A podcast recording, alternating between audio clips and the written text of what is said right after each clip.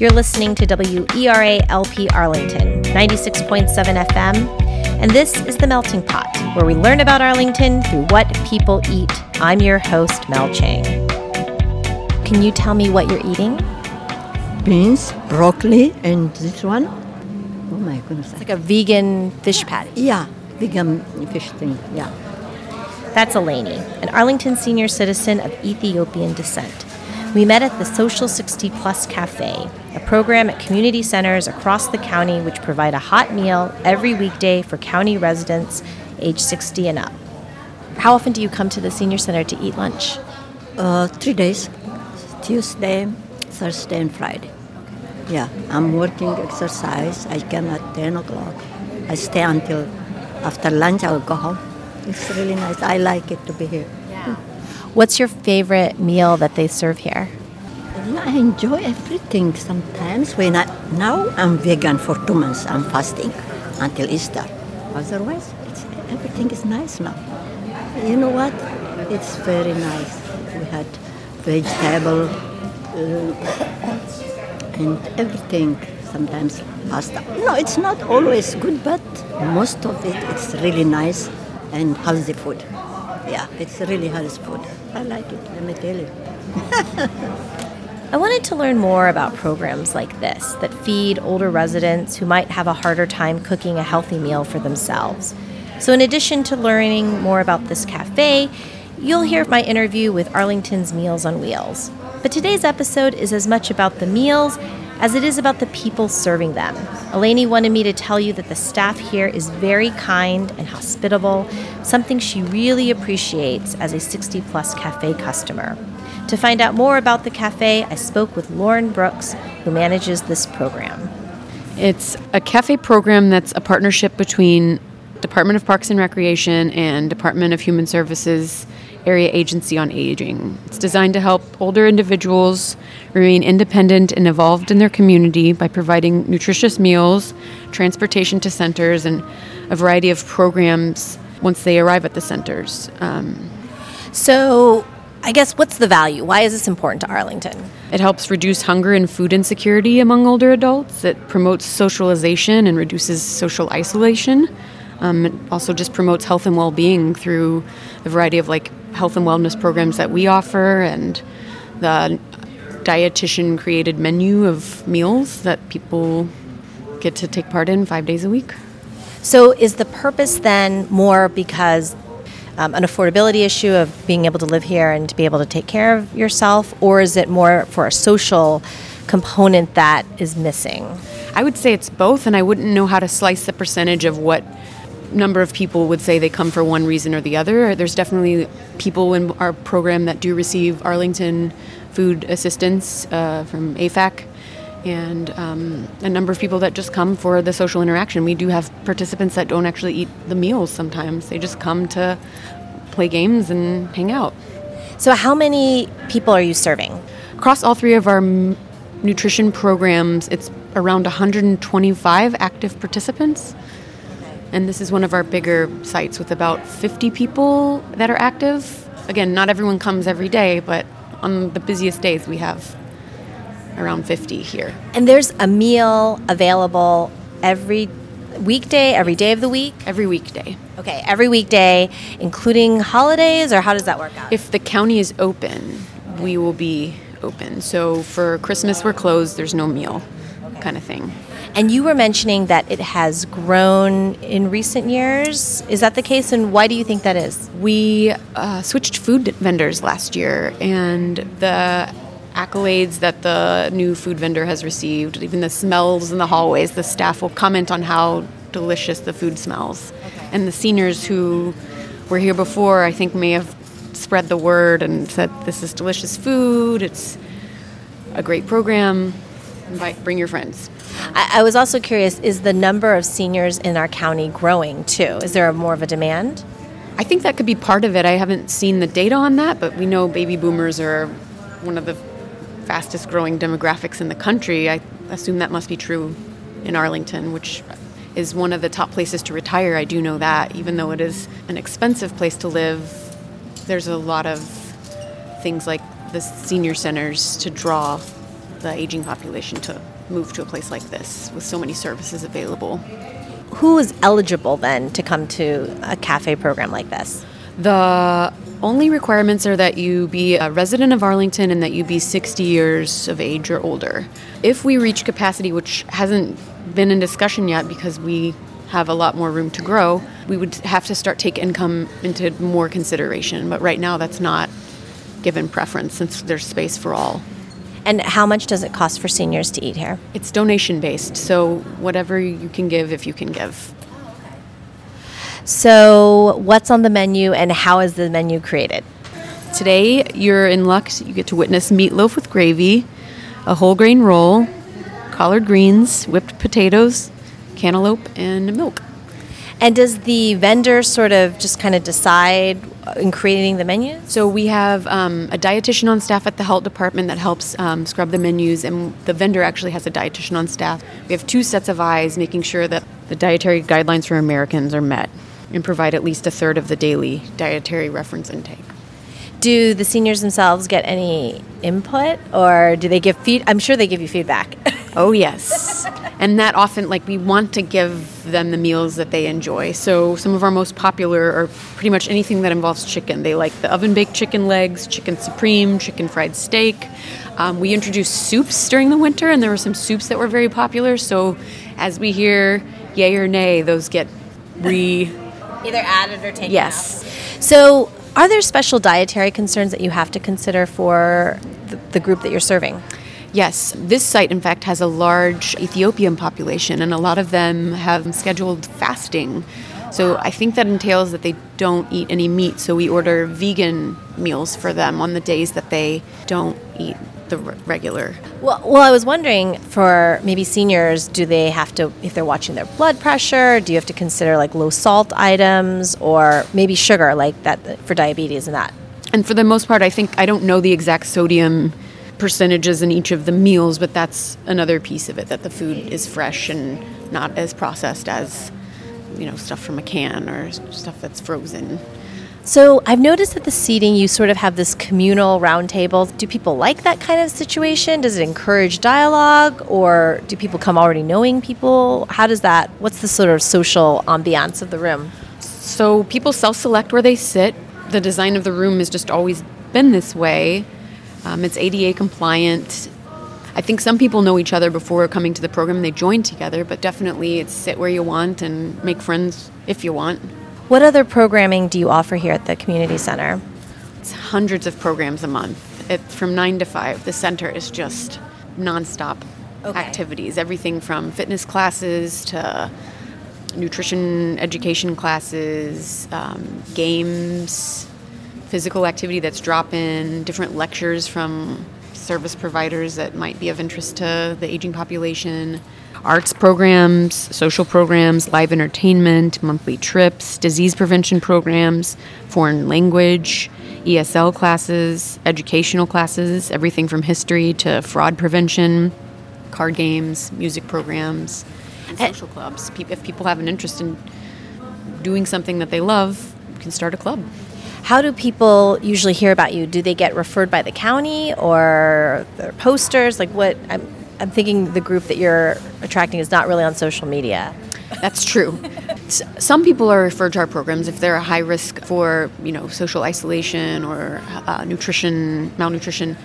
They can be referred from DHS.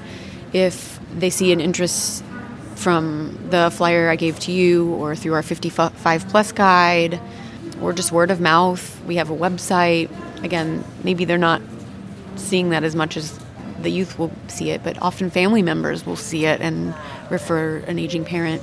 How do they get here? We provide a transportation service that's also funded the way our meals are funded. We will pick them up at their house through a taxi service and drop them off at their house after the program is finished. Uh, we also have people that walk here, take the bus here, drive here, so it's a fair mix. And are most of the seniors coming here living by themselves, or where do they where are they coming from? I would say that's a, that's a huge mix too. We have Claridge House, so it's like a assist, not assisted living retirement home. Okay. And we actually have a we have so many people from there that we have a shuttle bus that brings them here. And then we have people that live with their families or people that do live in a home alone. So it's a mix. What sort of fruit have you seen born out of this program, especially this this eating area? Definitely, we ha- we get the warm, fuzzy anecdotal stories of family members calling and singing the praises of the program and talking about what a difference they've seen in their parent or their loved one from just like a socially active place or just an improvement in their quality of life through just having these interactions and having you know something to do during the day.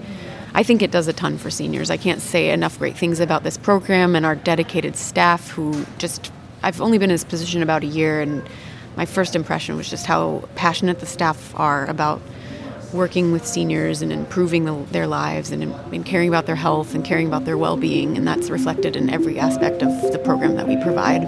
Lauren, thank you so much for talking to me. Thank you. Coming up, the volunteer organization that provides meals for older adults who can't get to the community center. My conversation with Arlington's Meals on Wheels is next.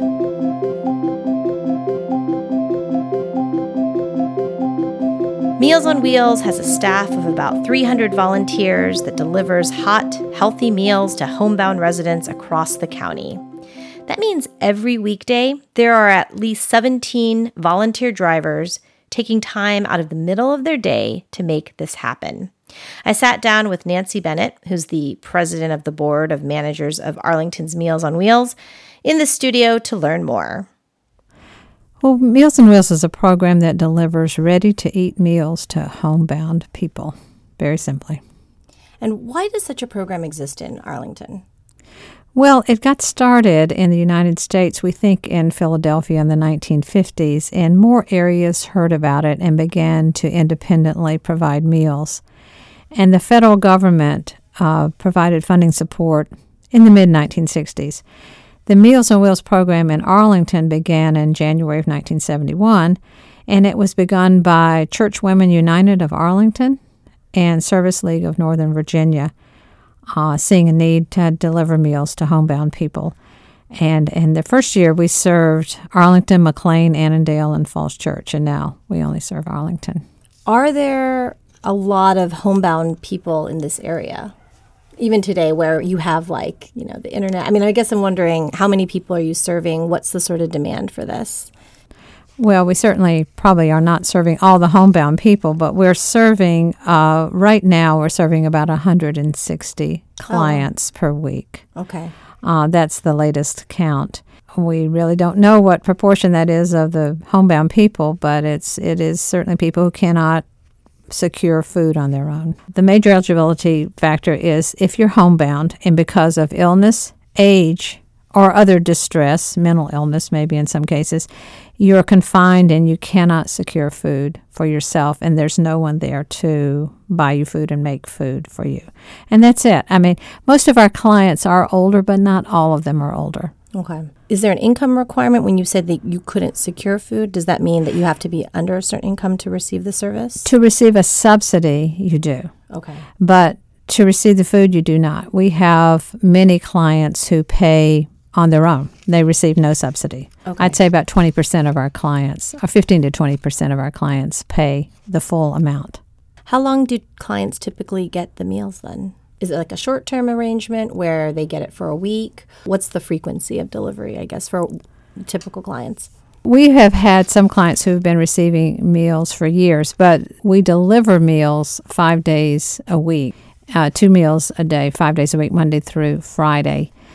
Most of our clients are long term clients. We do have some clients who are in rehab and just can't get around, and they'll sign up for maybe a few weeks or a month or two but most of our clients are long term clients.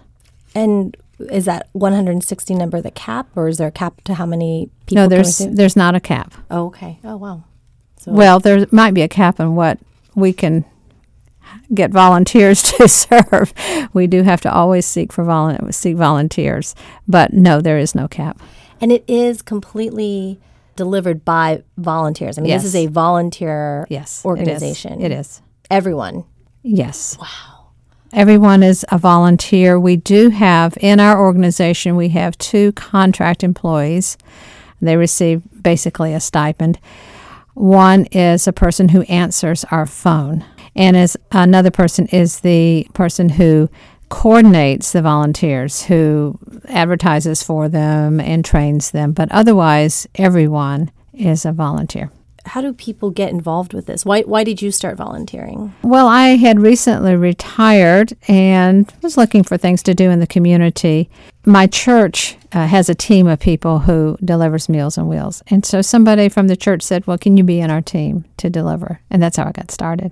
Are most of the volunteers like how do they have the time in the middle of the day to deliver these meals usually? Well, a number of our volunteers, I'd say most of the volunteers are retired, but not all of them. There are some people who work from home and they just carve out a little bit of time during their lunch period to deliver. So it varies. I mean, we do have some younger people, but uh, most of them are are not working at this point. There are some organizations workplace that encourage volunteering and who will give their employees time off to do this. So, uh, I think our listeners would be particularly interested in what's delivered. Can you kind of describe what what comes to each uh, client each day? Well, every client will get a hot meal and a cold meal. Today, they got uh, a beef dish. It's a South American beef dish uh, with rice, broccoli, and there were oranges. And the cold meal was a turkey and cheese sandwich, black bean salad, and German potato salad. Each client gets a choice of two beverages. They can either have two milks, two juices, or a milk and a juice. And the idea is that that would sustain them for both lunch and dinner Right. for the day. Right. And it's a generous amount. If you've seen the meals, uh, some of these folks, you know, don't eat a lot and they can save some of that. If they get a muffin, they may save it to breakfast, whatever. It's a generous amount of food. What about if there's special dietary concerns? Unfortunately, not. We have people who are diabetic and and ask if we can do diabetic meals. We can't, and they just have to choose from among the food that we give them. Are no gluten free, um, no vegetarian. One thing we do do not serve is pork products because of many religious constraints about eating pork. So we do not serve pork products, and what looks or tastes like ham will be smo- smoked turkey. So they can be assured there's no pork products. Yeah. Can we talk a little bit about the kind of the handoff? You know, is it do, are the volunteers expected to kind of go in, have a seat, or is it just sort of dash? You leave it at the door. What's the sort of um, exchange? Well, generally, we can't leave it at the door if a, a client. This the state rules are that if a client is subsidized, and seventy five percent of our clients are, we have to hand the meal to them. So we can't leave it at the door. But we will greet the client. We encourage all of our drivers to warmly greet the client every day, but there's really not time to go in and sit down because there are other clients waiting, and we also have somebody back at the distribution point who's waiting for everyone to get back. So we don't ever sit down and chat. At the most, we will put, come into the house put the food down and say, "Do you need help opening these containers?" And that's about it. And you know, just greet them and wish them a good day. With this service, is there something more that you're giving to people other than the meal? Like, is there a social component, or inherently there's going to be a check on a person who Yes. may be? Yeah. So can can you talk more about that? Yeah, well, there is a social component. I mean, even though our interactions are very brief with a client, sometimes it's the only social interaction they have all mm-hmm. day. So there is that. When you're driving a while and you drive the same route, you'll come to know certain clients. So you'll, you know, can chat with them just a little bit, like, how's your cat or whatever. So there is a, a brief social interaction. But you also touched on something else. If, if we see something that's disturbing in the client's behavior, or if the client doesn't answer the door, we'll report that. Our drivers will report that back and we'll check on the client. So there is kind of a safety uh, aspect to it. We we're always keeping an eye on the client to see how they're doing, not officially, but uh, we know our clients and we know if things are not looking good. And if they're not answering the door, and they always do, we'll report back and get a family member involved or the county. Is that partly why people sign up for the service? To be eligible, you just have to call you, right? Like Right, call the website. right. Or do people get referred from the county or They do do. family members? Like how does that Yeah, a combination of all of that. Okay. Uh, there are some folks who have county social workers who will advise them to get Meals on Wheels. Sometimes when they're dismissed from the hospital, the hospital will say, Why don't you call Meals on Wheels? Neighbors, family members, the person themselves can self refer, and then we'll talk to them if we think they're eligible for it. Most are. You know, we take most clients. Yeah, I'm curious just because a lot of people know that Arlington's sort of this young, they might not be as familiar with something like Meals on Wheels and this sort of uh-huh. population that maybe is not, you know, going to the bar at Clarendon. Uh-huh. Yeah, but we do have people who can fully pay for this service themselves. You know, they their children are saying, "My parents just aren't eating right." Hmm. And even though they have the money to, they're not getting out. There's nobody to come in every day to give them food. This provides them a balanced meal, and they'll try to talk mom or dad into Yeah. to getting this service. So, yeah, I mean, we hope more people will know that the service is available in that situation. What are some misconceptions that people have about Meals on Wheels? Well, I think the biggest mi- misconception is around the cost. The ability to pay has no bearing on the person's eligibility for the service, which I just said. You know, Yeah. somebody in Country Club Hills, if they're able to pay, they're going to get the service. If they're homebound and they can't uh, prepare meals on their own, so and and people with limited income, we ask the state requires that we ask a contribution. Some people can't even come up with a dollar a week. That's fine. They're they're going to be subsidized. So I think it's, the biggest misconception is around the cost. The second, I think Meals and Wheels is people think it's only for the elderly, and it mostly is only for the el- elderly. That's who we serve. But if if there are other people in a situation where they can't prepare food or get their own food and they're homebound, we'll provide meals for them too. Do you ever get new moms? No. no, we do not do new moms. I was just curious. I was like, oh, that'd be a group that I could see needing meals. no, no, no, no, no. All right. no, uh, uh, seriously, we do have some younger people who are have mental conditions where they just are they they're they're just unable to to get it together to to uh, and they don't leave the house very much. What have you learned about Arlington since you've been doing this? Because you've been doing this for 10 years, right? 11 Yeah, I've been doing it for at least 10 years. I forget how many years I've been doing it. But, uh, well, that there are people in need throughout the county. Mm-hmm. And it's not always just financial needs. Sometimes, you know, people have all sorts of needs, and we try to serve them if they're homebound.